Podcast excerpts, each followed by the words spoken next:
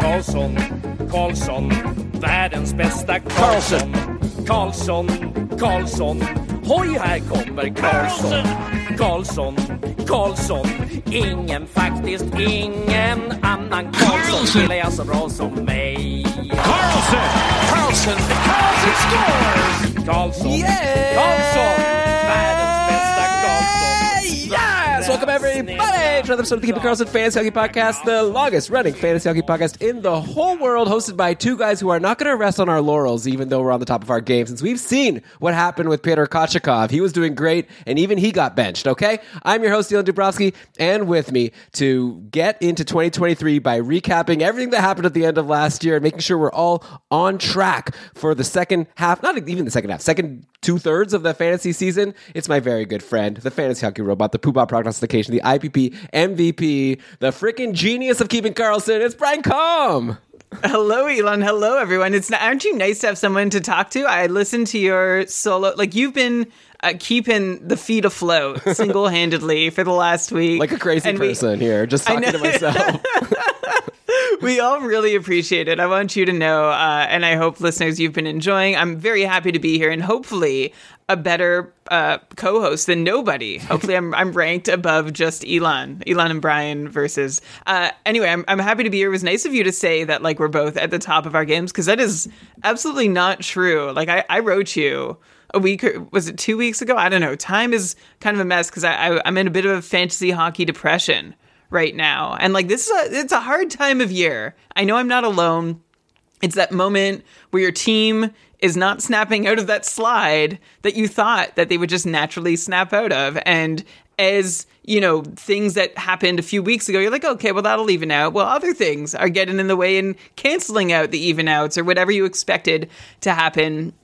And I know like there's this real temptation, and I'm feeling it right now. And I have for the last week or so. And I probably I haven't done myself any favors. Um, you feel like stepping back and it, it puts what that does is it puts you out of the loop which leaves you in a bigger hole to climb out of when you do decide to check back in especially in like the cupful like it's hard everyone's dialed in all the time well, that's what Uh, that's but what this episode's for. Anyone who feels checked Yeah. out, we're gonna get you in. We're gonna get you checked back in because this is the moment right here that you can start getting ready to whip your team into shape. Maybe the next week is futile all right? It is for me but maybe this is the moment where you take those first steps to get your team up and running two to three weeks from now. Like I'm personally screwed. Elon, I missed out on Erik Gustafsson. I missed out on Calle Jarnkrok. God knows, however many others. I added all the wrong guys. I passed on all the guys I should have added. I'm just getting wrecked in every way. I'm sinking to the bottom of my cupful tier three division.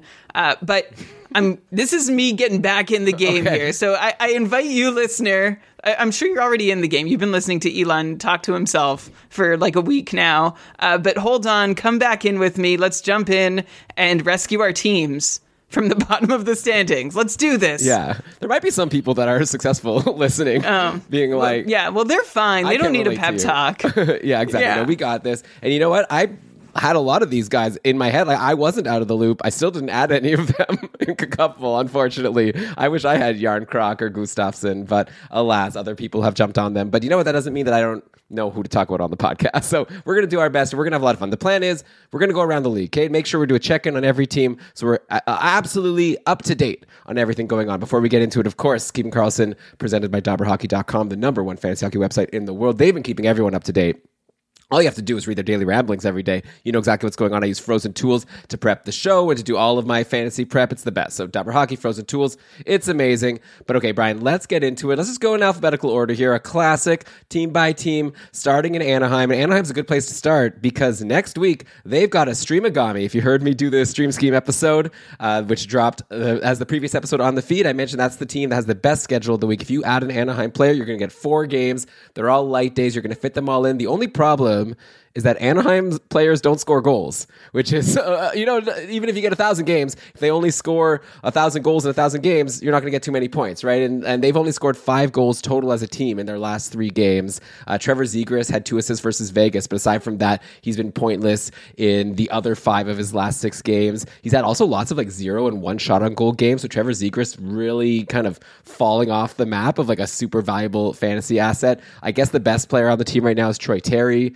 He has three assists in his last six games, not even that special. But okay, probably those guys aren't available. Let's say you're going to try to make a streaming decision next week. You're like, even though Anaheim's not scoring, like I got to add one of these guys. They have a stream Megami. Come on. So Brian, I'm going to give you a forward decision and a defense decision. I want you to, you to let me know if you'd add either of them. But you could also say none of the above. You could just be like, I'm not interested, and I'd rather go for like three games from someone versus four games from one of these guys. But for the forwards, I think the next best options are probably either Adam Henrique, who's been on the top line and top power play. He had two goals in the game versus Vegas, but he's been pointless in four of his other five. But you know, really good deployment playing with Zegras and Terry, or it should be. And then you got Mason McTavish, who's not playing on that line. He's been playing on a line with Vatrano and Leason, but he has been on the top power play. He did score goals in two straight games before going pointless for a due game. So that's the forward decision: McTavish versus Henrique, and then the defense decision. You've got the guy on the top power play, Cam Fowler was not doing anything with it. Only one point in his last five, two points in his last nine. Doesn't give you any peripherals. So he's been a really tough hold. But you keep telling yourself, I mean, he's on the top power play. That should be worth something, right? But of course, like I said, the team doesn't score.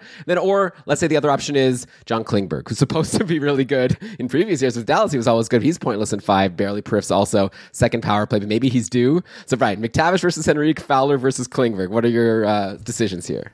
I think, well, for the forward decision, I'm going to go straight through with deployment as being the answer. And like Henrique, yeah, has some low shot games, which is kind of a bummer when you have him because he, but he's on top line, top power play. And McTavish, I mean, yeah, he can pop off for four or five shots a night, but he also has his nights where he gets none or one. Granted, he is more likely to get to two shots or more and do something for you than Henrique, but I think I'm going to go for the, the most likely place to get points from Adam Henrique uh, over Mason McTavish, just because that second line in Anaheim doesn't seem like there's a whole lot to work with there. Like Frank Vatrano's on my waiver wire right now, and a couple weeks ago I would have been like, oh yeah, like this is looking good, and I'm kind of just leaving him be, even though he's playing with Mason McTavish, which isn't even that much of a pull. So, um, yeah, that's why I'm going Henrique at forward. And then on defense, man, this this is tough. Uh, like Cam Fowler, I feel like Cam Fowler.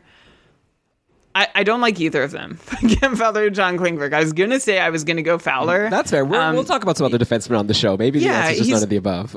He's just so boring. Like zero or one shots a game for the most part, and even with great deployment, doesn't help you a whole lot. And then you have Klingberg, who uh, also doesn't help you a whole lot, but at least well, you'd like to think there's upside, but there sure hasn't been a whole lot of. So it forced me to pick one, Elon, and I will take um, Fowler. Like a really strange quirk of um, of Klingberg is he has no assists in his last 17 games. Like this is not how a defenseman operates. He has four points.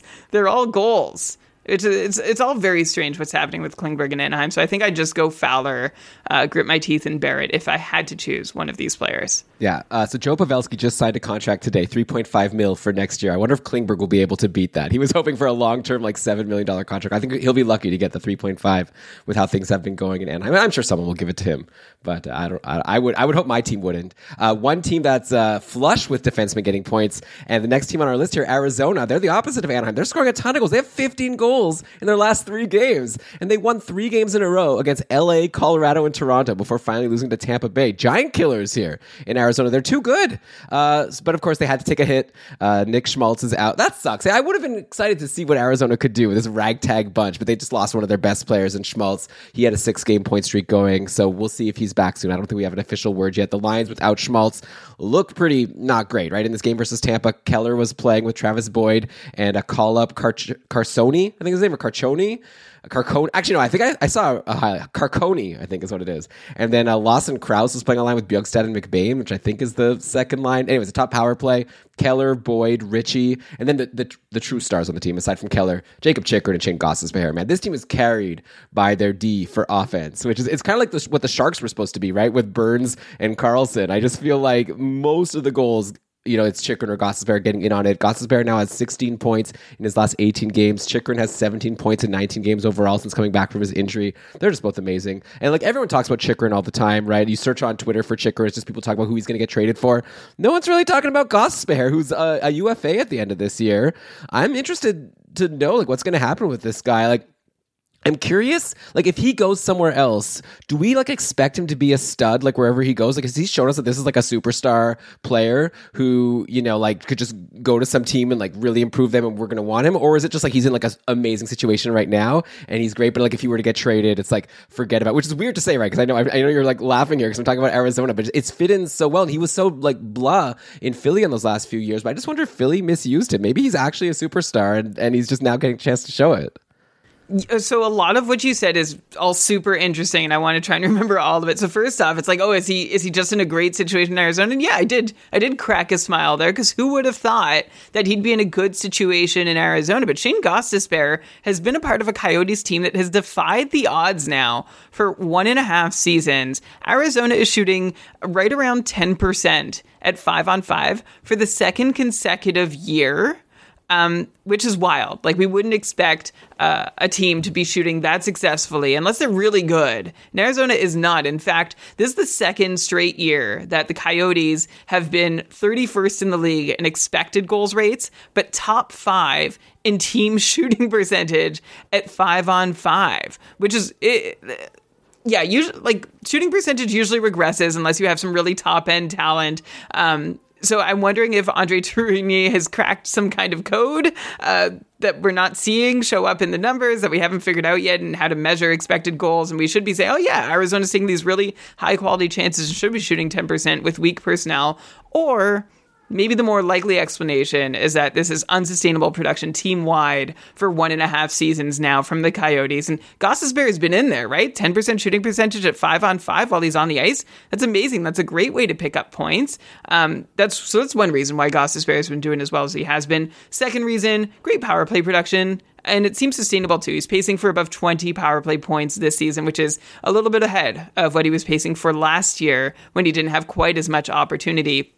And then Elon, the second point about Gostisbehere that you mentioned is like Philly, you know, did Philly mishandle him? And we saw like his first three years in the league, Gostisbehere had a he debuted with a 59 point pace, followed that up with a 42 point pace, then a 67 point pace. And I don't know if you remember, that was enough to make me believe that Gostisbehere was going to be, you know, something awesome and special and fantastic offensively in the league. But then the Flyers did something strange. They seemed to actively suppress Gostisbehere's freedom to play the way he plays and his opportunity and thus value. Eventually, they paid for the Coyotes to take Gostisbehere off their hands. So he was this player that looked legit good and then basically was told, don't play that way. And if you do, you're going to lose ice time, you're going to lose opportunity. And uh, then he got to Arizona and was able to play his game again. So I, I definitely think Gostisbehere has value as an offensive power play one quarterback type defenseman. And his defensive numbers over the years, they're not gangbusters. Like I wouldn't want this guy uh, being a top two defensive anchor for me, but he also hasn't been terrible. Like I wonder if he could be Gostisbehere someone better than, you know, like Tyson Barrie, who has the offensive aptitude but no defensive capability. And I think Gostisbehere is ahead of Barrie in that sense. So I think Gostisbehere fits in in the top four role, offense first, defensively acceptable. And what does this mean for him as a keeper? Yeah, I'd be considering him. Of course, the caveat for Gostisbehere is that he lands somewhere that doesn't have top power play opportunity. That would be bad as a UFA. Or uh, he lands with a team that doesn't like what he does defensively and ends up back in the situation he left in Philadelphia. John Klingberg, kind of a cautionary tale as a maybe. I don't know if it's totally fair comp, but it's one I'll, I'll just toss out there. Um, on the whole, tough to say for sure on Gostisbehere because we're on year two of unsustainable percentages, which either means Gostisbehere deserves them or he's really lucky. It's hard to know which one, but we've seen Gostisbehere be good enough before that I wouldn't be surprised to see him take advantage of an opportunity. There's lots of unknown with him, some flags, but Elon, I'm glad you brought up the, the possibility that if you have Gostisbehere and you're in a keeper, he's in the conversation for whether or not you hold on to him next year. Of course, a lot depends on destination, but at least we're talking about it. Yeah, and like maybe he'll get traded at the trade deadline this year, which will be interesting, or maybe it'll be a UFA signing. If it's a UFA, well, either way, he'll be a UFA at the end of the season, right? And so hopefully he and his agent will be smart enough to go to a team that will use him like properly, and a team that could use a top power play defenseman. I don't see why he would choose otherwise. You know, go back to a situation where the team actively Yeah. suppresses the way he plays, but you never know. I'm trying. Yeah, I, I'm sorry. I know you want to move on. I'm just trying to think of like the last power play one quarterback. Like we have so many cautionary tales recently. Like Klingberg is one, Krug's another that comes to mind. Like I'm trying Here, to let me think, think, of, a good one though. On the Yeah. opposite side, like Tony DeAngelo was a free agent, and he went to Philly, Gostisbehere's old stopping ground. A lot of people were really nervous, right? They thought, oh, he's not going to fit in with Tortorella. We're going to talk about Philly when we get there. But it's like DeAngelo's been great. He's been good. Like I, and he kind of reminds me of like a Gossip right? You know, not terrible defensively, but not like the defenseman the team relies on. And and he's like really good on the power play and gets a lot of points. I actually see those two as pretty similar, and uh, it's worked out pretty well for DeAngelo. So it'll be interesting to see. By the way, while we're on Arizona, I wanted to mention uh, this other line, the Lawson Crouse line. Like I have to call it that because Lawson Crouse is a thing now. He's he's on a three game point streak. He's up to thirty four goals and 53 points. That's the pace he's putting up if he keeps up what he's been doing. I'm just curious to know if you think it's sustainable, like, or even if not, like Arizona plays four times next week. This is a former, like, high pedigree guy, right? He's not just like a garbage pail player who happens to be having a good season. Like, he was the 11th overall pick back in 2015. So Crouse is definitely someone that's getting on my radar. I was like, maybe he can keep it up. And he's like not even getting great deployment. You know, he's on a line with Nick Bjugstad and, and who else? I say Carcone. And then he's like not on the top power play, but he still keeps on producing. And by the way, for those super, super deep leagues, that Nick Bjugstad, he's doing stuff. He has goals in two straight games, points in three straight. He was like left for dead, right? Like I even like we used to think he was good. He was a, uh first round pick also way back in 2010, and he was looking like he was going to be a key part of Florida, but before he like totally fell off the map. Um, anyway, it's been a good line lately, so I just wanted to bring them both up. and curious to get your take on if Crouse is someone who you're interested in at all, or if you think it's totally going to fall off. I don't think Lawson Crouse is going to keep up this pace. I mean, so far for the season, like he's on above a 50 point pace, which is good, but that's being helped by him scoring on 22% of the shots he takes in all situations. Crouse is also benefiting from even above what Arizona's average on ice shooting percentages. His is at 13% at 5 on 5. That's too high. I think Crouse, and by, like you mentioned, he has this pedigree of being picked early. Uh, that was a controversial pick at the time to have Lawson Crouse just outside the top 10. That was the draft where, um, you know, Barzal, Kyle Connor, Thomas Chabot, uh, and famously Shillington grouped in with Barzal and Connor went in the middle of the first round after Lawson Crouse. Uh, I see Crouse as being someone who could be like maybe a 50 point player, decent peripherals. Maybe he could do a little more elsewhere if he's like the third part of a line, like maybe in I don't know if he could do like a Michael Bunting or Zach Hyman thing. I'm not sure, um, but I I wouldn't say that he's gonna really keep up such a huge pace. I think around 50 points is about where Crouse deserves to land. Yeah. and Bjugstad, uh, Bjugstad, we we've been with him. Over the years, he lived in Minnesota, in Florida. Uh, I I don't have much time for him these days. If he's working himself into a streamer conversation, cool. But uh, I'm not looking back at him being a an early pick in the 2010 draft and be like, maybe this is his moment. Well, He's no. finally reaching his upside. Yeah, I'm just saying it's cool to see him producing and doing well, like having a bit of a bounce back. People go to Arizona to resurrect their careers, apparently, and uh, you know, Bjugstad's doing Or retire. Well, sure, uh, that that's true. But hey, like remember, like um, I don't know, Antti Antti Raanta like wasn't doing that. I think, or no, he was doing. There was a goalie. Oh, who am I thinking of, Brian? Who was like a nothing goalie? Then they, oh, Kemper. Kemper looked like garbage for a couple years and went to Arizona and became a superstar. It- it's a magical place, okay? It's like a field of dreams or something. But okay. Your, your career is either either revived or killed. well, no, I don't think it gets killed. But like, if you, oh, you think like a Phil Kessel, maybe? Yeah, or like Alex Galchenyuk. Like a lot of guys also end up going there. I guess that's fair. I guess I'm also thinking over. of like a, a Loui Eriksson, where you get sent there because a team's dumping your contract, and you just Well, yeah. you're being sent to off to the pasture. To the list. Yeah. yeah. Okay, let's go to Boston now. Two teams down 30 to go. Uh, so we talked before about Hampus Lindholm. I've had a bit of a regretful time, right? Because I think we said on a show that Hampus Lindholm was like a snoozer right before he totally took off. I tried to like get the short shifts guy to like you know announce a correction for me, and then we put it. You know, we did our best to like no, no, because all of a sudden after we said it, Hampus Lindholm was put on the top power play instead of Charlie McAvoy. That like lasted for a couple of weeks, and Lindholm, Lindholm went on a great run. He had seven points in six games, with three of them being on the power play before going pointless in Boston's last game. Meanwhile, on the flip side, right, McAvoy had a bad stretch, one assist in five games. Yesterday versus Buffalo, it looks like McAvoy got more power play time, but it was pretty close. Like, I'm, I don't know if that's like it. Like, now they've switched back. I'm going to be curious to see what Boston does in their next game. Uh, McAvoy did get an even strength assist to break out of a bit of a funk. I'm curious to know, Brian, like, if you had Charlie McAvoy right now, like, we've already established Lindholm, if you have him, you hold on for sure. If he's in free agency somehow, he won't be, right? But if he was, you'd want to grab him. If you have McAvoy, like, how nervous are we? Like, is this another Hedman Sergachev situation from earlier, which, you know, if you follow that to its conclusion, it means you shouldn't be nervous because eventually everything will get back to normal. Hedman's been amazing lately, but McAvoy right now kind of precarious. If he's off the top power play in Boston, like I'm obviously a lot less interested.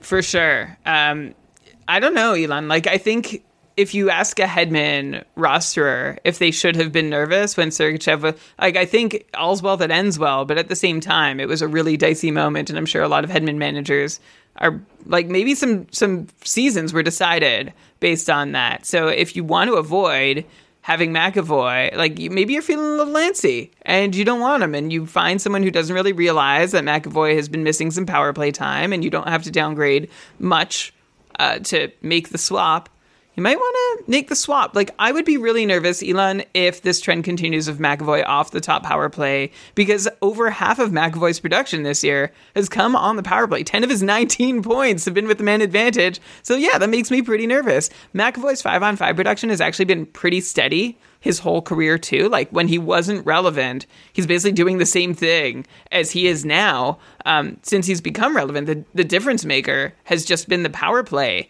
time in production. So I guess the the only question here, Elon, and unfortunately this is a question we had a lot about the Tampa situation, is how likely is it that McAvoy keeps missing out on power play opportunities? I, I don't know. I can't find any info on this. Have you? Like it's, it's like a, an information vacuum, like it was with Hedman and Sergachev. And I know Boston clearly, like they don't have any reason to care who's getting the points on their top power play, like fantasy managers do. So this is something to monitor especially if you have McAvoy and if you want to get out from under any like potential risk. Yeah, I might I might look around and see if anybody uh, if anyone is really confident in your league that McAvoy is going to be locked in as the top power play quarterback the rest of the way and see what you can get back. Yeah, I mean, obviously you're not selling for cheap, right? Like Andy's saying in the chat, like McAvoy's going to be five. His five on five production is great, but like I don't want fine if I have Charlie McAvoy. I probably used a really high pick for him. I want him to be amazing. Yeah. So it obviously depends who you can get. Yeah, and I wouldn't I wouldn't be downgrading a substantial amount. Like if I'm just looking from a points only perspective, maybe I'll give up like a 5 point projected pace. Like the the goal is to try and catch someone a little unaware of the situation or count, find someone a little too overconfident about McAvoy's role in yeah. Boston that you could just escape the situation without really having any material change to your roster. I mean that that's ideal, right? Because yeah, it is a little bit concerning. Also concerning Taylor Hall. I guess that like line three second power play deployment ended up catching up with him finally, which I guess it was bound to happen, right? Like he was on such a scorching hot run, which made like no sense because normally you know bottom six second power play guys don't get like points every game including multiple multi-point games anyways hall's gone cold he's pointless in his last five I assume moving forward, he's just going to end up somewhere in the middle. Like, I'm curious to know, like, if you had him in Cupful, are you holding the Keeping Karlsson Ultimate Patron Fantasy League? Uh, like, you know, it's a 14 team deepish league. Obviously, you don't want to hold a guy who's doing absolutely nothing, but we saw how amazing he can be. And he is Taylor Hall. He's a big name. Generally, I don't like holding people with deployment like this, but has he earned enough leash from us from what he was doing before that no matter what his deployment is, you have to hold rest of season because we see what he's capable no. of? No, I think you can like stream him out the way you would have. He's on the third line. Uh, he's still on the second power play. There's there's not a lot to like about Taylor Hall, which is what we said about the, him the last time when we said like you can forget it. And of course, then he got hot scoring with like Trent Frederic and Charlie Coyle. Um, he's a good player. He can put up points from the third line, and maybe he's like on the higher end of your streamers. But as long as he's third line, second power play, no thanks. That's fair, but I do think of like the third line, second power play type people in the league, he's like the most likely to get a shot back on the second line. You know, like things could change quickly and yeah. you could easily regret it. So maybe if like you're desperate and you need like help right now, but like you could swap him for like we'll get to Calle Jarnkrok, like someone like that. But you know, like long term, it's very possible like Jarnkrok gets bumped from the his line and Hall goes somewhere good, or even we saw Hall was capable of producing. It, it's tricky with Taylor Hall, but anyways, yeah, I think high end streamer is a good classification mm. and like a late cut to your roster if you're looking to stream. Like yeah, you don't need to jettison the guy because there is hope. But Elon, if you've been holding out hope for like three weeks that this situation wouldn't hold, you've been, I mean, you've been sated along the way by this unexpected production from poor deployment. But that's it. Yeah, no, for sure. And it's the kind of thing where like you know as soon as you drop him, that's when he's going to go hot. But as long as you hold him, he'll do nothing. That's that's the way I feel like if I had him right now. And of course, since we're on Boston, I, don't I won't even ask a question, but obviously we should probably mention that like Pastrnak has been like insane. Bergeron bounced back from that cold streak, like we said that he was going to. Marchand has been great. DeBrusk, like they're all good. So anyway, nothing to say. The guys who you'd expect to be good on Boston have been very, very good. Even Pavel Zacha has been pretty good. Uh, you'll hear more about Pavel Zacha if you listen to uh, the Stream Scheme episode that I recorded and that Brian mentioned earlier on. Uh, let's go to Buffalo now. They are also scoring a lot of goals. They've scored 60 goals in their last 13 games, which adds up to like 4.6 goals per game. You know you're going to get some goals if the Sabres are playing, and the majority of them do come from that top line of Thompson, Tuch, and Skinner. They've all been amazing. Nothing to say about them. Unfortunately, next week, Buffalo only plays twice, so not a great schedule. Uh, I feel like even on a team that scores so much, I don't know if I'm holding anyone that's not on their top power play. So that's obviously Thompson, Tuch, and Skinner. Then you've also got Dylan Cozens, who I would hold. He's been doing great as well on his line, and also like I said on the top power play. Obviously, Rasmus Dahlin is the quarterback. You're not letting go of him. Aside from them, I don't know. You know, they have some guys who are all potential to score in a game where Buffalo only plays two times. I think you let them all go, and that probably even includes Kyle Okposo, who it's nice to see him heating up again. I, I've always like really appreciated seeing like Okposo go on these hot runs like late in his career like this because you know he went through all those injuries, things were tough. He had a hat trick versus Detroit, and he also had points in the previous two games. He was pointless versus Boston yesterday. He's playing on a line with Girgensons and Krebs. Uh, anyway yeah, I would drop him, but I just wanted to throw him out there. Brian, also uh, another quick note on Buffalo is Eric Comrie was sent to Rochester for a conditioning stint, so he'll be back soon. It's going to be true. I don't know. How's the net going to shake out? UPL and Anderson have both been pretty solid. And Eric Comrie was so bad before he got sent down. So I'm really curious to see if maybe he'll get, or I shouldn't say sent down before he went down with injury. So yeah, I'm curious to see what's going to happen when everyone's healthy.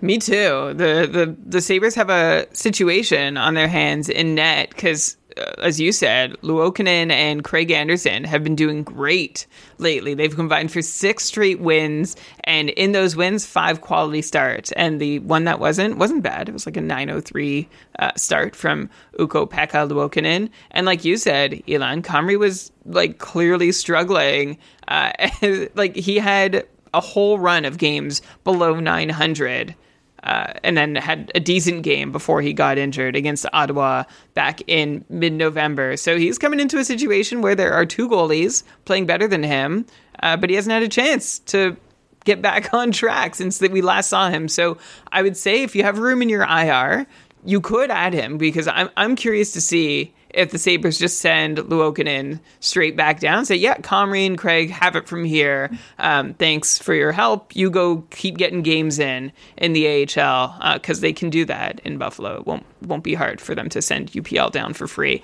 Um, and uh, and in that case, you might be happy to have Eric Comrie on your roster. So maybe stash him just so you can see how this plays out. And then you mentioned Okposo. I guess uh, this is not a whole lot about Okposo. He was shooting four, just a, a, demonstration that the numbers don't lie and are generally true. Okposo, he was shooting four and a half percent before this little run. He's been shooting a bit more lately. That's great. Now he's shooting 10% with four goals on his last 14 shots. Good for him. And now Okposo's on like the pretty unimpressive pace that we'd expect him to be. Like not not so awful as it was before. Uh, so way to go, Kyle Okposo, to normalize your shooting percentage and still be not rosterable. Okay, cold water, Brian. Okay, Brian. Moving forward, I'm going to mention a few other like bottom of the roster guys who are just doing something good. So sometimes we just gotta like laud them a little bit. I'll blow past it. Sorry, Kyle Okposo, way to go! Great run you're on. Four goals on 14 shots is amazing.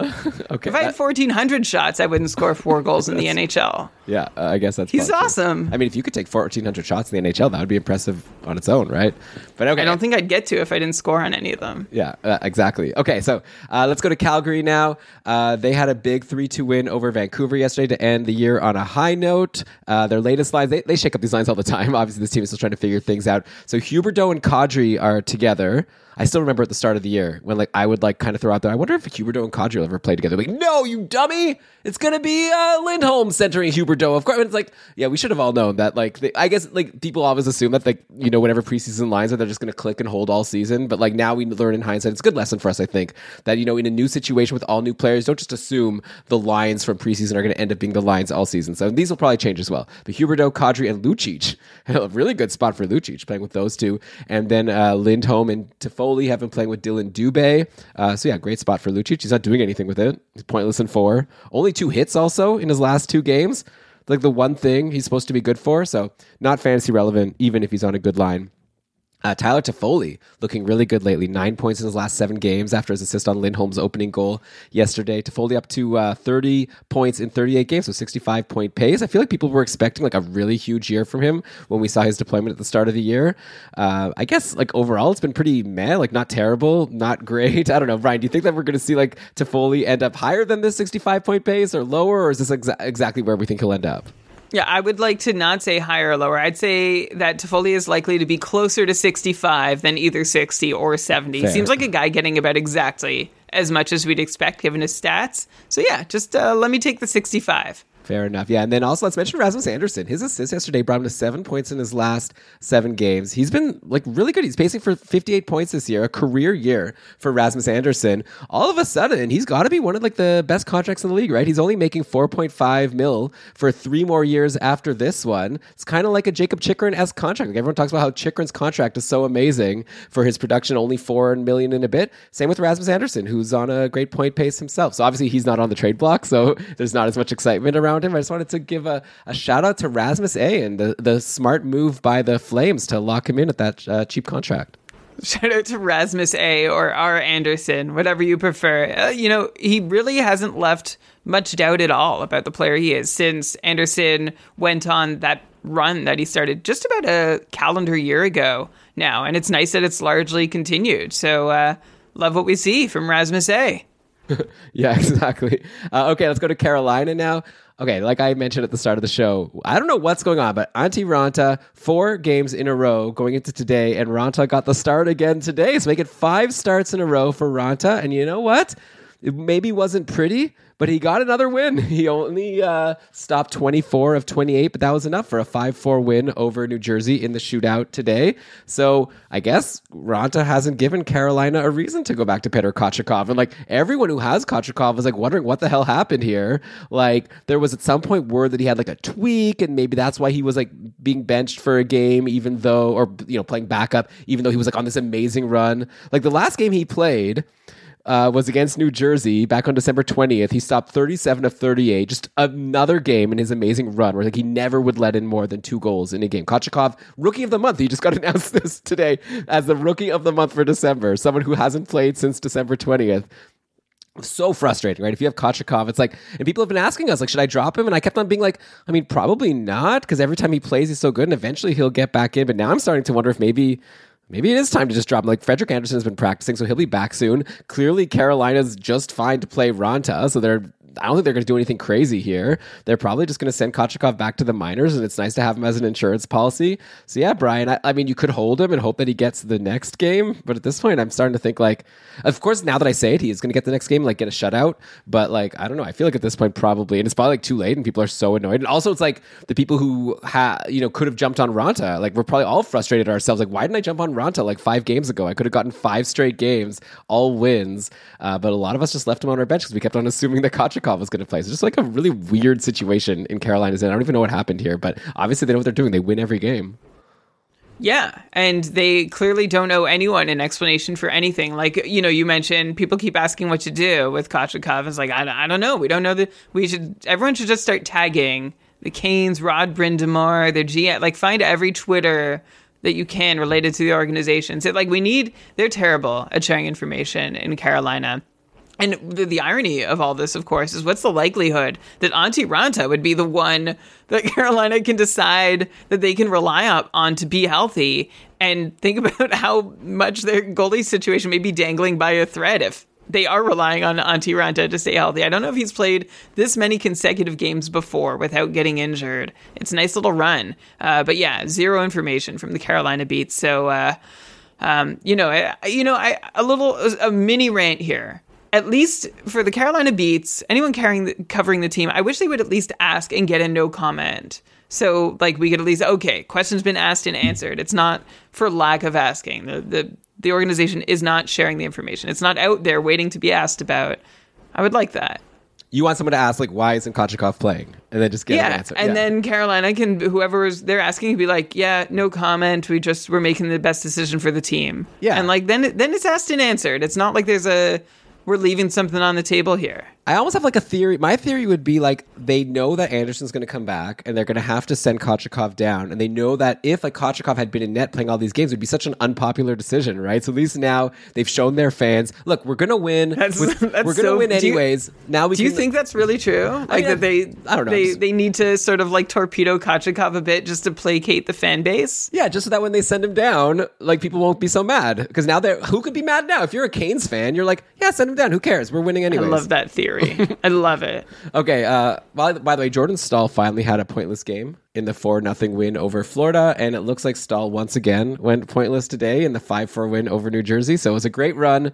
We've seen it before from Jordan Staal, but looks like it's probably over now, right? I think it's time for people to move on. Thank him for the production and move on to your next streamer. Yeah, definitely. Uh, Jordan Solomon, that best third line in the league with uh, Jesper Fast and Jordan Martinook. Maybe not the best third line, but like the most flammable third line in the league. When any of those guys gets a point, you might want to jump on them because it could last for a few games. But now that it's done, it's done. I love the word flammable. I feel like we maybe invented that before and then forgot that we had. But now I'm getting a bit of a vague memory here, but we should definitely use that more often. To be like a player or a team is flammable. Uh, by the way, Tara Teravainen not flammable this season. He's he's pointless again today. Five goals from Carolina. Teravainen off the top power play again. Brian, I've got him in our like keeper league that we're in together. Yeah, I don't know. I don't know why you do. I just I wanted to drop him so long ago, and John, my co-manager, was like, "Yeah, but he's good. Like he's supposed to be good. I don't like just like, you know, John's been burned from a few bad drops. I've been burned from a few bad drops. So like, I don't know. I'm sure if I drop him, he'll be good. But like, it's so weird. He's been a superstar for years, and now all of a sudden this year, just just nothing. But okay, I think Well, it's it's to not. move I've on. we've explained it very well on the show. He's not getting the top power play. Yeah, and as soon as I drop him, he That's will. it. He'll get it. Yeah. yeah, we've all been burned. So this is how you know we're mid-season. We're all just talking about how we're afraid to do things Yeah. because of all the times we've done a similar thing and it's gone wrong. That's why both of us are losing in our couple leagues right now. I'm doing well in that in that uh, keeper league though. Uh, even Me with too. Teravainen. Yeah. Thanks, John Newhold. See you in the finals, Brian and John Newhold. Uh, okay, Yeah. there's some other good teams too. Uh, okay, let's go to Chicago now. Actually, Brian, let's take a quick break here. Okay, we're a bit behind schedule, but I think it's still a good time for us to stop down, take a breath, hear a word from our great sponsors, and we'll be back in just a sec with some more C teams: Chicago, Colorado, and Columbus. Uh, just a second. Listen to Kevin Carlson. All right, we are back, Brian. We're going through the league, getting back up to date for everyone who took the holidays off here. We're going to go to Chicago, and like Anaheim, this is another team that is not scoring goals. Only two goals now in their last three games. Things are getting pretty dire over here. We got a tweet from at uh, KCWin66 uh, classic Twitter handle. Do you think it's time to cut Seth Jones in a points league? I have Makar and DeAngelo, and I have Tony on my IR. But anyways, uh, there's like thoughts on Jones pacing for 50 plus points rest of season, and I respond saying 50 plus points. I'd be happy for him to be like half point per game. Like, if- like I think like you're like I think my answer is no. Like we'll see if Brian says, and like Brian's been big on the cold water today, so I can't imagine now you're gonna change your mind on Seth Jones of all people. Like Chicago doesn't score goals. He's not like Patrick Kane who might get traded, right? He's got a long term expensive contract. Uh, I, it would be like really weird for them to trade him at this point. So I think he's stuck here on a team that might even trade Patrick Kane. Uh, Seth Jones only one point in his last six games. He's pacing for 33 on the season. I'd love for him to get to 40, and I honestly don't even think that might be in the cards. So I don't know. No way he sniffs 50, right? This is my opinion, anyways. Not to like ask you a biased question, but come on, Brian. There's no way, right? I don't know, Elon. I think I might surprise you here. Like, first off, though, I, I look up a lot of guys. Okay, I look up guys. That's what I do. And uh, when I look Brag them up, here. Look at this. yeah, guy. I, I've looked up a few guys in my life. I see uh, a lot of points per 60 rates when I look at these guys at five on five, and I'm used to seeing certain numbers within a certain range.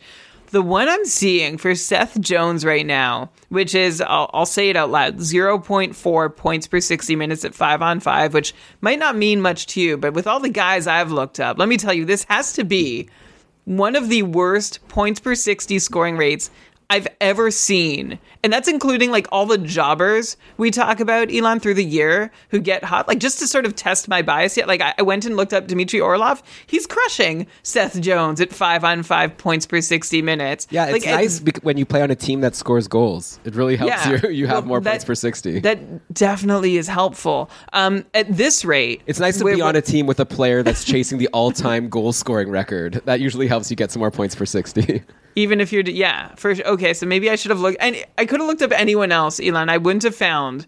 Uh, it's a shocking number, shockingly low at this rate. If Seth Jones is playing not quite 20 minutes a night at five on five, it's going to take Seth Jones six games to get one single five on five point, which coincidentally, Elon, is the cold snap you've just mentioned. Seth Jones has just three five on five points all year long in 25 games. He has a goal and two assists, uh, both secondary assists, by the way. So he has not set up a goal yet, which might. I don't know. Back up your theory. So why is what, what's going on here? Um, like you need to you need to multiply his current five on five rates for scoring by two and a half times to get to his five on five production last year on a Chicago team that was better than this. Um, so why why is Seth Jones struggling so much? Well, thirty percent points participation rate at five on five, way too low. He has that one single primary point at five on five. The on ice shooting percentage of his team while he's on the ice at five on five, just five percent. And also on the whole, Seth Jones, uh, to add insult to injury, is, is down ninety seconds a night of ice time.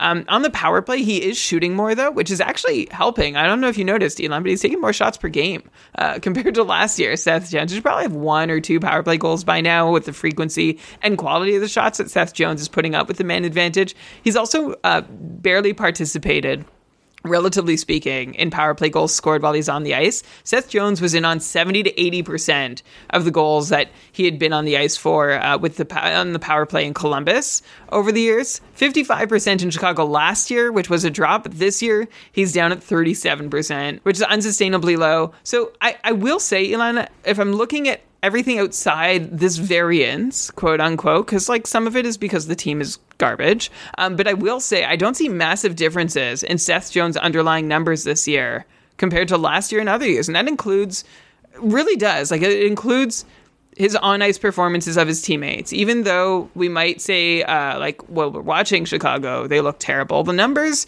are telling a story that means uh, that that says, hey, this team is not significantly worse with Seth Jones on the ice than they were last year. So this means uh, that yeah, this could be a great buy low moment for Seth Jones, or you could say like I don't want any part of any of this. Like I like I'm I'm just gonna nope right out of Chicago, and I would lean towards staying away from Seth Jones, but I also don't think it's impossible, Elon. Like you seem to think that 50 plus point pace was like impossible, no way.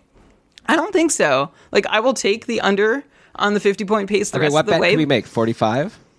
Uh, like I don't know. I'd say a half point per game the rest of the way. I'll take the under. Okay. All right, I'll take the over. And he gets you a couple blocks. He gets you two, Yeah, three shots a game. That's not so bad. And also remember, Seth Jones is also he's only played 25 games. So like there could be some small sample shenanigans with the variance. There's reason to believe here, Elon, and I'm digging. Um, it's hard to imagine anyone finds really smooth success in Chicago. Like on any other team in the league, almost, I'd say, yeah, Seth Jones gets back to 50 points. But on this comically bad Chicago team, I can't quite say that's true. So the easiest thing to do is just stay away. But if you want to make a little bet and take a little run at a guy that some manager in your league is probably desperate to get rid of, you might want to just kick tires and see what they're asking. Yeah, or just wait for them to drop him and then get him for free. Yeah. I can well, get behind adding him for free. I don't know. I guess it depends what the cost is. Uh, like I just worry that once they trade Patrick Kane, if they do that, oh boy. But okay, uh, let's go to Colorado now. Hey, Nathan MacKinnon is back, uh, but not a, such a fun return. Unfortunately, pointless in the six-two loss to the Leafs. So I guess Colorado will have to wait for the next game to really celebrate the Nathan MacKinnon return. But he went back on a line with Rantanen and Artturi Lehkonen, which left uh, Compher to play on a line with Erod and Logan O'Connor because Valeri Nichushkin is injured again. He re-injured his surgically repaired ankle, and there's no timeline. That does not sound good to me. Like I don't know what's going to happen here, but I wouldn't be banking on Nichushkin coming back anytime soon. Uh, which means okay, so then that means these lines maybe are going to stick, or some combination of them. The top power play in that game versus Toronto: MacKinnon, Rantanen, Lehkonen, Compher, and Makar. Artturi Lehkonen is cold again, even though he's playing with Ranton and MacKinnon uh, at even strength and on the power play. He's pointless in three games, only two points in his last seven games. And Brian, we're, I'm assuming we're not going to make the mistake of saying you can drop Lehkonen again, right? Like I feel like I've been burned once, and I'm just going to assume he's going to get back to producing, considering his line mates, right? Yeah, well, I mean, this is a this is a case study of the problem that we are having, which is we both dropped Lehkonen at a really what seemed like an opportune moment and wasn't. So no, I'm not dropping him now, especially with the likelihood that Nichushkin is out for another little while, and that buys Lehkonen some time and good deployment. Yeah, and then we should mention JT Compher had a goal and an assist versus Toronto. Got in on both of those goals. They were able to get past the Leafs. Uh, he now has six points his last four games, and uh, Colorado decent enough schedule next week: Monday, Thursday, Saturday. Actually, that's not even that great of a schedule, but at least you can get him for Monday and then reassess. I guess I don't know. I would take Compher over Jordan Staal. I'll say that. But we're going to have some other guys that I think we're going to be more excited about than JT Compher, even though it's nice to see him on the top power play and producing at the moment. Not like great that he's on the top power play, but that just makes him like a I, like I'd stream him ahead of Taylor Hall. Okay. How about that? Hmm, that's an interesting one. I think I might take Hall. But okay. Uh, let's go to Columbus now. They're not scoring. I'm supposed to be the one who loves Taylor Hall. I don't love show. him. I don't. I really don't love JT Compher. I guess. Yeah, me neither. Okay, so Columbus also not scoring very much. Only 14 goals in their last eight games. That's very bad. It's less than like two goals a game, right? Adam Boqvist has been quarterbacking the top power play, and he to me is like worse than Cam Fowler, if I'll say. Like I know people love jumping on a new top power play quarterback, and when he came back, he got taken in like all of my leagues, and since then I think he's been dropped, or if not, he will be dropped soon. He, he did get an assist in the last game. It was a power play assist. It was against Chicago. Um, I don't know. I've just Boqvist has gotten top power play before, and I've never seen him produce there in Chicago, in Columbus, like when Werenski was injured last year. So. I don't know if it's me. I'm I'm staying away, but it's a good spot for him to be in.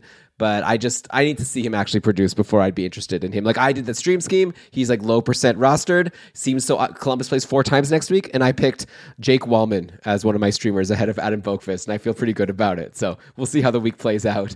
Uh, uh, what else is going on here on Columbus? So Laine has been out with COVID, so he'll probably be back at some point soon. You would assume. Kent Johnson got that line one spot with Gaudreau and Laine before Laine went down. And we on the podcast were like pretty high on him, right? Like we were like jump and grab Kent Johnson. It was after the Boone Jenner injury, right? And we were like saying, you got to get him. It's going to be like at least a month.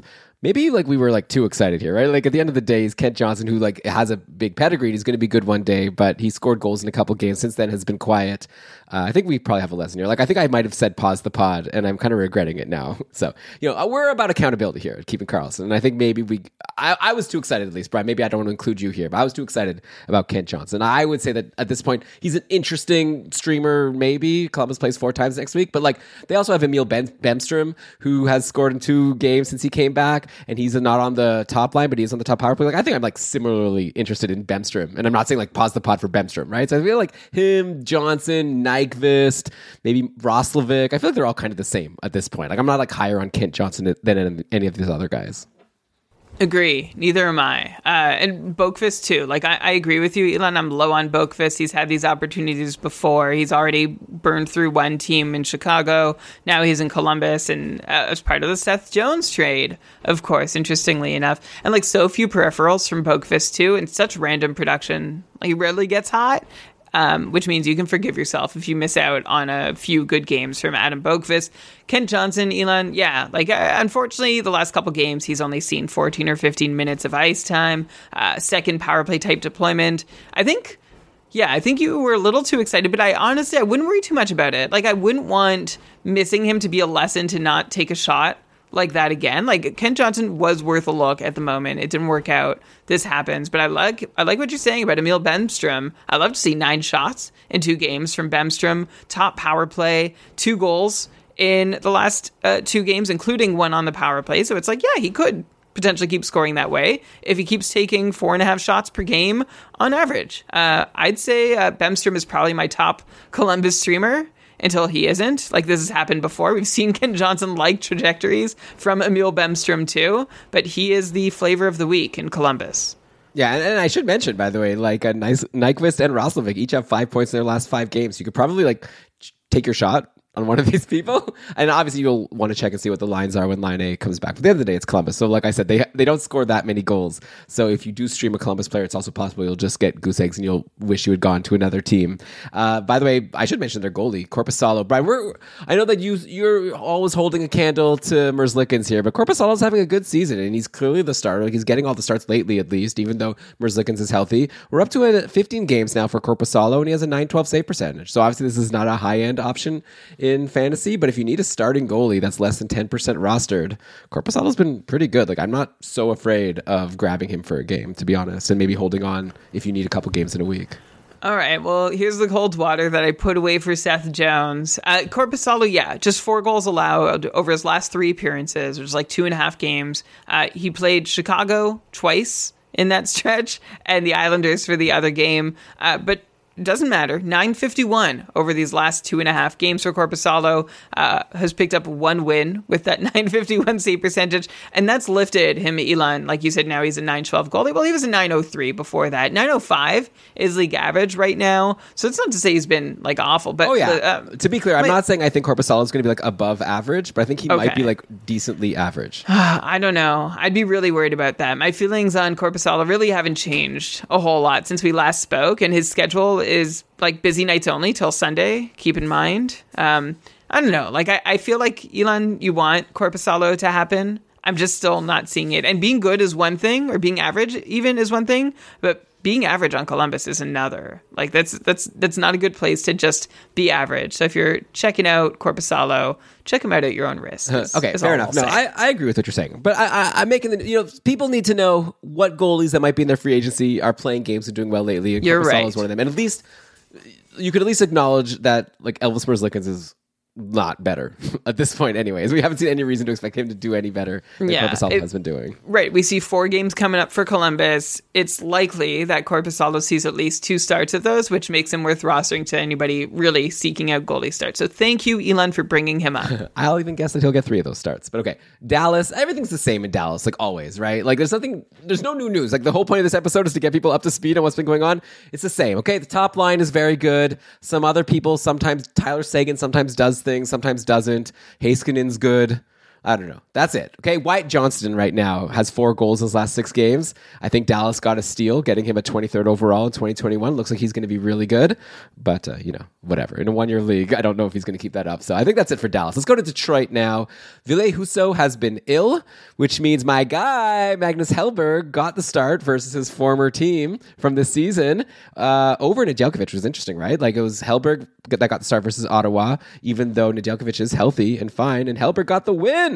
So I don't know. I think Nedeljkovic has been so bad this year, and with Hellberg looking decent enough as a backup, I think Nedeljkovic might be going the way of Cal Petersen soon and maybe getting waived. We'll see if someone claims him. This is obviously proje- uh, conjecture on my part, but I think Hellberg has shown to be better than Nedeljkovic at this point. So I think he of should course be you the backup do. You think you, I think Hellberg has has proven to be better than Korpisalo too. we love Hellberg. I think that on Hellberg is probably better than Korpisalo. I He's just- good. I love how I love how much you think Hellberg has proven in like four and a half. Well, okay, but no, I will just say Nedeljkovic has proven to be like really terrible. Like I think that Nedeljkovic is just like not up to the task this season. He has like an 880 save percentage. Every game he plays Yeah. is bad.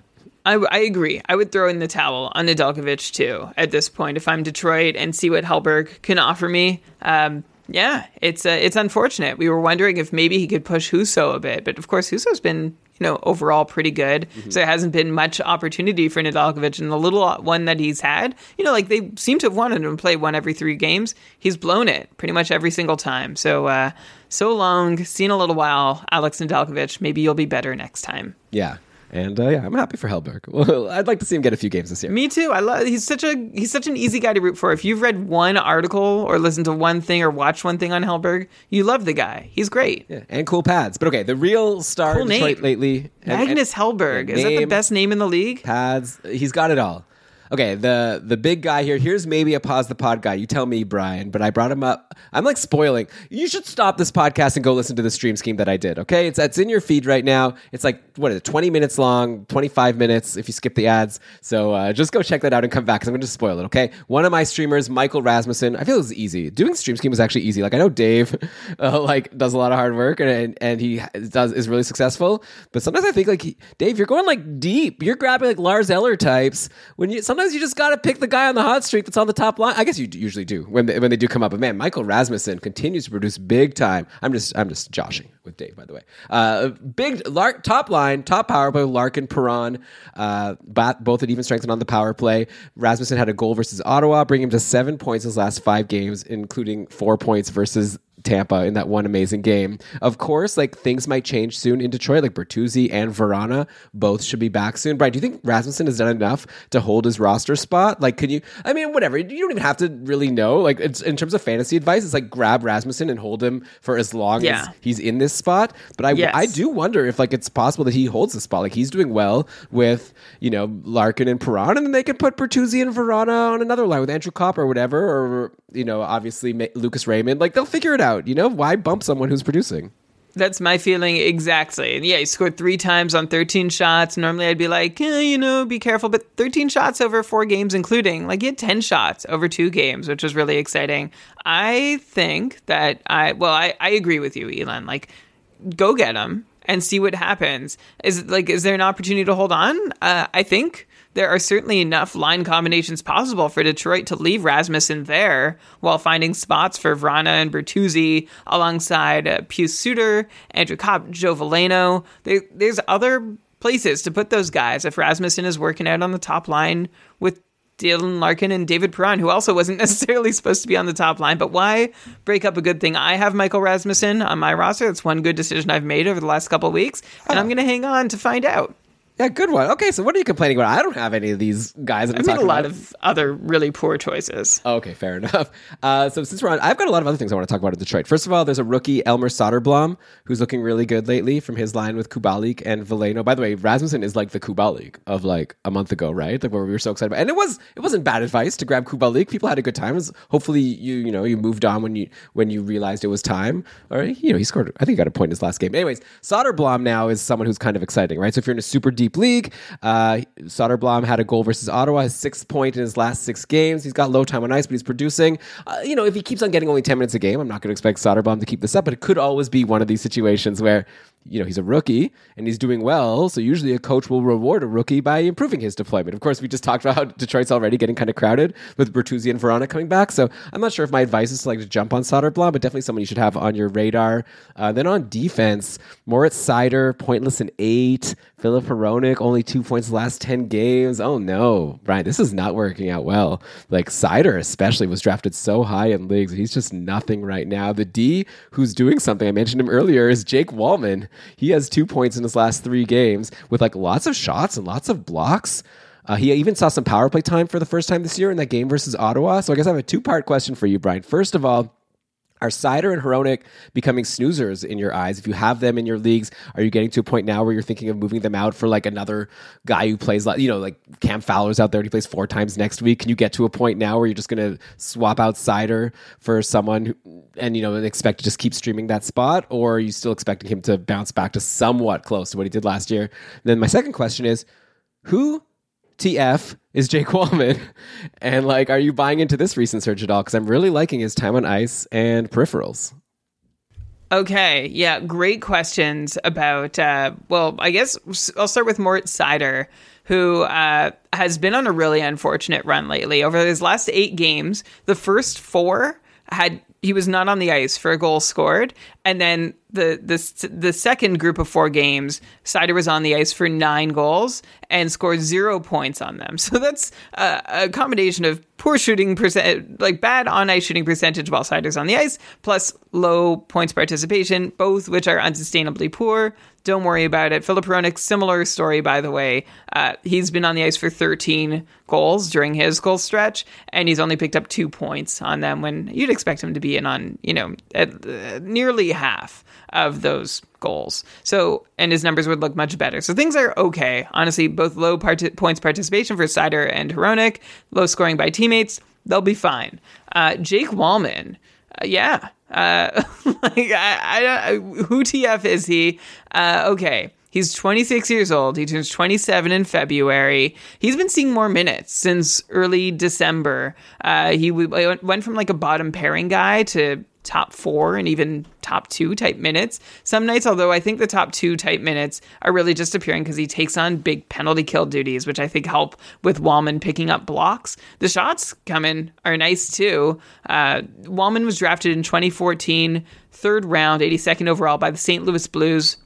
Uh, even though he was only drafted in 2014, or he was already drafted way way back eight years ago, just 76 career games to Walman's name since semi breaking into the league. Only like three years ago was like the first extended look he got in the NHL, and even then it wasn't that extended. So uh, this is uh, this is Walman's second year out of the St. Louis organization. He played 19 games with Detroit last year. He's never really appeared offensive since uh, becoming like a pro hockey Until player. Until now, so, some offensive production in college, uh, but not a ton even then. So yeah, until now. So we'll see what what the future holds for Jake Walman. But uh, give me Moritz Seider or Filip Hronek instead uh, above him, please. Okay, fair enough. Uh, okay, next up, let's go to Edmonton. We had a question from There's No G on Twitter. Is Nurse in danger of becoming a snoozer? Been pretty average in periffs, a little below average in points, and has had a brutal actual season with costly turnovers and defensive lapses.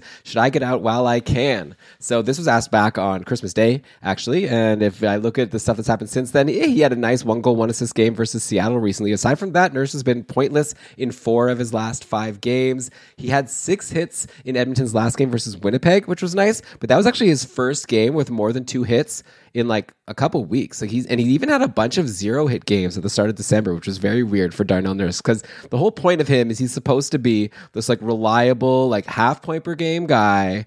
Like, but like amazing peripherals, lots of shots that makes up for it. He ends up being like a guy who you can draft pretty high, and you know you're going to get pretty solid points from him in a league like the couple where we give points for shots and points for blocks uh, along with the points. Is Nurse starting to lose some of his luster to you, Brian, as this like reliable half point per guy with big periffs, or do you think that this is just like a bit of a you know, he hasn't been terrible this year, right? But I'm just wondering, like, what's your vibe currently on Nurse? Like, I, always thought of him as like him and Jacob Trouba as like these like weird guys who people take high in the draft, and it makes sense because their average points per game are high, even though they get like you know 30 to 40 points as their pace. And Nurse usually paced for more than 40. This year we're looking at around 40 again. No power play time, but Edmonton does score a lot of goals. I don't know. What's your vibe on Nurse right now? My vibe is uh, it actually reminds me a lot of the last time we talked about Nurse, which I think was when Shams was like, "Can you guys like what's up with Nurse?" And we both looked and were like, "I don't know." Seems like he's doing about what we'd expect. And like it was just because he was in a bit of a cold stretch. And I, I see that Nurse is hitting less. And that's a bummer. Because, uh, like you said, Elon, that's what we expect from Darnell Nurse. We want those hits to come. We want that solid peripheral floor.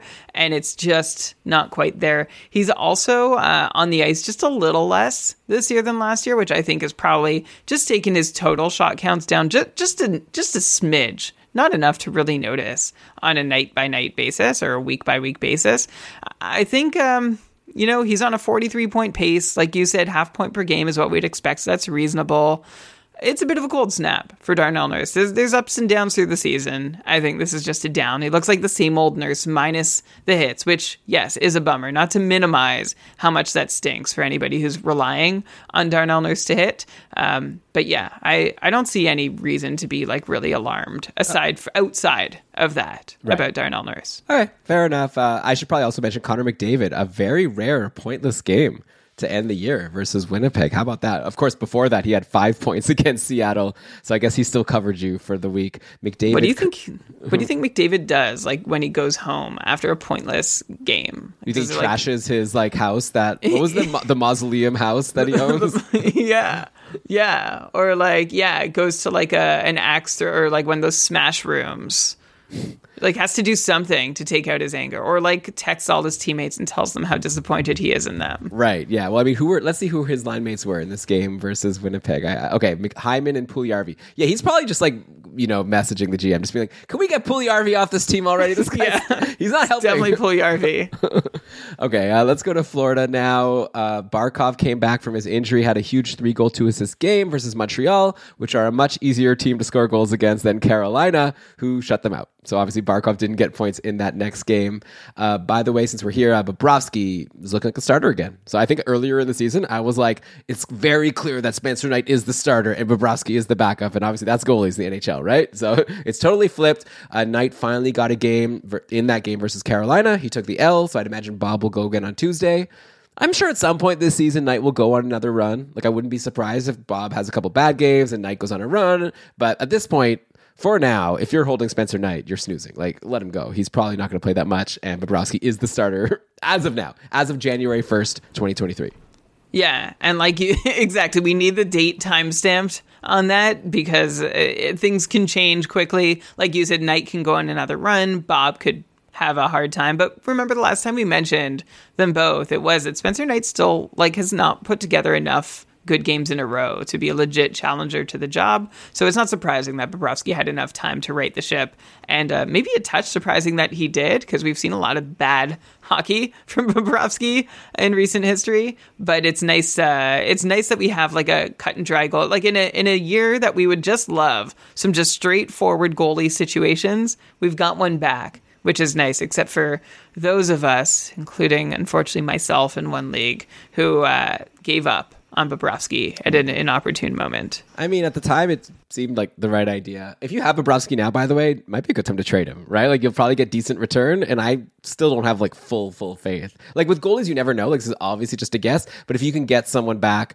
maybe like you have enough goalies where you can trade him for like a more reliable skater or something, and then grab like a goalie out of free agency. And no, but I'm not going to say grab Korpisalo out of free agency, but like there might be some like goalies out of free agency that could, you know, like a, a Copley if he's somehow out. If Copley is somehow in free agency still, and you have Bobrovsky, trade Bobrovsky for like Zach Hyman or whoever, like a really good skater. Maybe that's shooting too high, but you know, get someone really good and then grab Copley. Anyways, okay, let's go to LA now. Speaking of Copley's team, that's probably why he was on my mind. Some very hot and some very cold players on LA, and it's not the ones you'd normally expect. So the hot players, so Trevor Moore has been out. So Alex Iafallo has joined that second line with Danault and Arvidsson, and all three of them making beautiful music together. Wow, what a run for this line. Danault now is up to nine points his last seven games. Arvidsson, six points in his last three games. Iafallo Iafallo's having a great year. Like he missed a lot of time with injury, but now he has seven points in his last six games. So I don't know. All three of these guys very interesting to me. On the cold side, you have the two top players, okay? Kopitar, pointless in five games now, zero or one shot in his last four. Shams asked us to talk about how worried we should be about Kopitar. And then Drew Doughty he had an assist yesterday in the loss to Philly.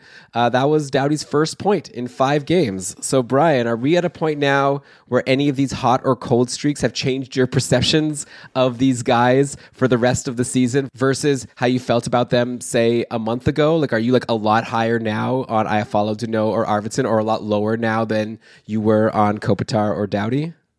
It's a little nice to see Arvidsson doing something because he he'd gone cold for quite a while. So, I, but that line when it rolls, Danault, Arvidsson, and Iafallo stepping in for Moore, you want them. So, so go get them. Uh, it's nice to see Iafallo can produce, uh, be a productive member of that line as well. But overall, my my overall take on those guys hasn't changed. On Kopitar, this is another cold snap, like just like we saw earlier in the year. Um, it's a little concerning. He snapped out of the last one though, so all I can do is hold my breath and hope that he does the same this time around. If it goes for another three, four, five games, then I'll start getting concerned and I'll try and like let we'll, we'll keep digging. But for now, I don't see. There's not enough to say like, oh yeah, it's over for Anze Kopitar. It's tricky, yeah, because I get what you're saying, but of course, if you like wait that time and he stays cold, then you can't trade him, you know? So it's kind of like now's your time where you have to trade him before. yeah. Well, it's like the McAvoy situation, right? Like you can, but it's, but you're selling low on Kopitar already. So you'd basically be like waiting until he's unsellable instead Yeah. of selling low. So you're like, okay, do I want to cut my losses now? And you know, take a bit of a hit, or maybe you can package him into a trade that you can find a win for you in. Um, but I, yeah, I, all I all I can hope is that like maybe this is just the way Kopitar rolls in his uh, in his older years, where there are periods of time where he goes really quiet. The other concern would be that he's injured, but again, by the time you really figure that out, the value is all gone. So I, I I'm sorry I don't have a better answer than that. it's just fair. this is this is just how to evaluate a player that has some new flags that we don't quite recognize or know what to do with. Drew Doughty. Did you bring up Drew Doughty, Elon, or did Yeah. I bring up Drew No, Doughty? I brought Yeah. up Drew Doughty. Okay, this has been a really disappointing year for Drew Doughty. He's back to a mid 40s point pace, which we'd seen him from him for the three seasons leading up to the last one when Doughty teased us with that rejuvenated look and a 65 point pace over the course of half a season. Basically, the whole loss of Doughty's production is that five on five. His power play is still good, but his shot rates, they haven't kept up since the big season Doughty had last year. Uh, and the on ice look for Doughty has been a little less offensive for what his teammates are doing. He hasn't been participating in as much of the scoring as we'd expect him to, so there's room for him to grow. And Doughty still hasn't scored a goal at five on five this year, even though he probably should have. Uh, like had a couple by now in the 43 shots he's taken at five on five. So there's room for Doughty to grow here, but I, I don't think it's going to be that big 60 plus point season that we hoped. I would still maybe kick tires though and see if I could buy buy low. Um, yeah, I was gonna try and like throw in some kind of Seth Jones comment in there, but like I'd, I'd much prefer Drew Doughty to Seth Jones. Would it be crazy to say that maybe Sean Durzi is like similar to that? Like in terms of fantasy value, I feel like they're pretty similar at this point. Yeah, I You hate Sean. Durzi, but like I don't hate Sean Durzi. Is Sean good. Durzi on the top power play with Drew Doughty? No, I don't think Okay. so. And Durzi's actually So- not even been that good lately. Only he has two points in the last Oh. four, but he was cold before that. Would you look at? I almost, I almost like subtly antagonized you earlier in the show by suggesting a Seth Jones versus Sean Durzi. I would take Durzi. I, I know you would, and I'm actually. This just shows actually my lack of confidence in Seth Jones that I'm not going to make that bet. Okay, but fair. But I think it would be a fun one. I'm sure you're right about Seth Jones. Like the more that I'm being like so strongly opinionated about him not being valuable, just means that he's probably going to be really good. So I could look dumb. That's how the that's how the world works. I like you're really you're really into like the cosmic order of the universe working against you, and th- th- that's the been- theme of this episode. It's been a weird season, okay? but it's been a uh, weird season. I should say, by the way, since I did bring up Copley, six straight wins now. He's won eight of his nine games. The one loss that he did take was basically just one bad period versus Buffalo, where Tage Thompson did Tage Thompson things. Uh, Quick hasn't won a game in a month. He got the game versus Philly and, and took the loss. Uh, so I don't know. We're still getting questions sometimes about like people listing their available goalies and should. But anyways, Copley should be rostered in every league. Andy wrote in the chat here, you're in a clown league of Copley is still out there. So we we don't need to discuss him any further. And in fact, Brian, let's not discuss anything any further on this episode of Keeping Karlsson. Uh, I was just can I? I, I One don't. more thing.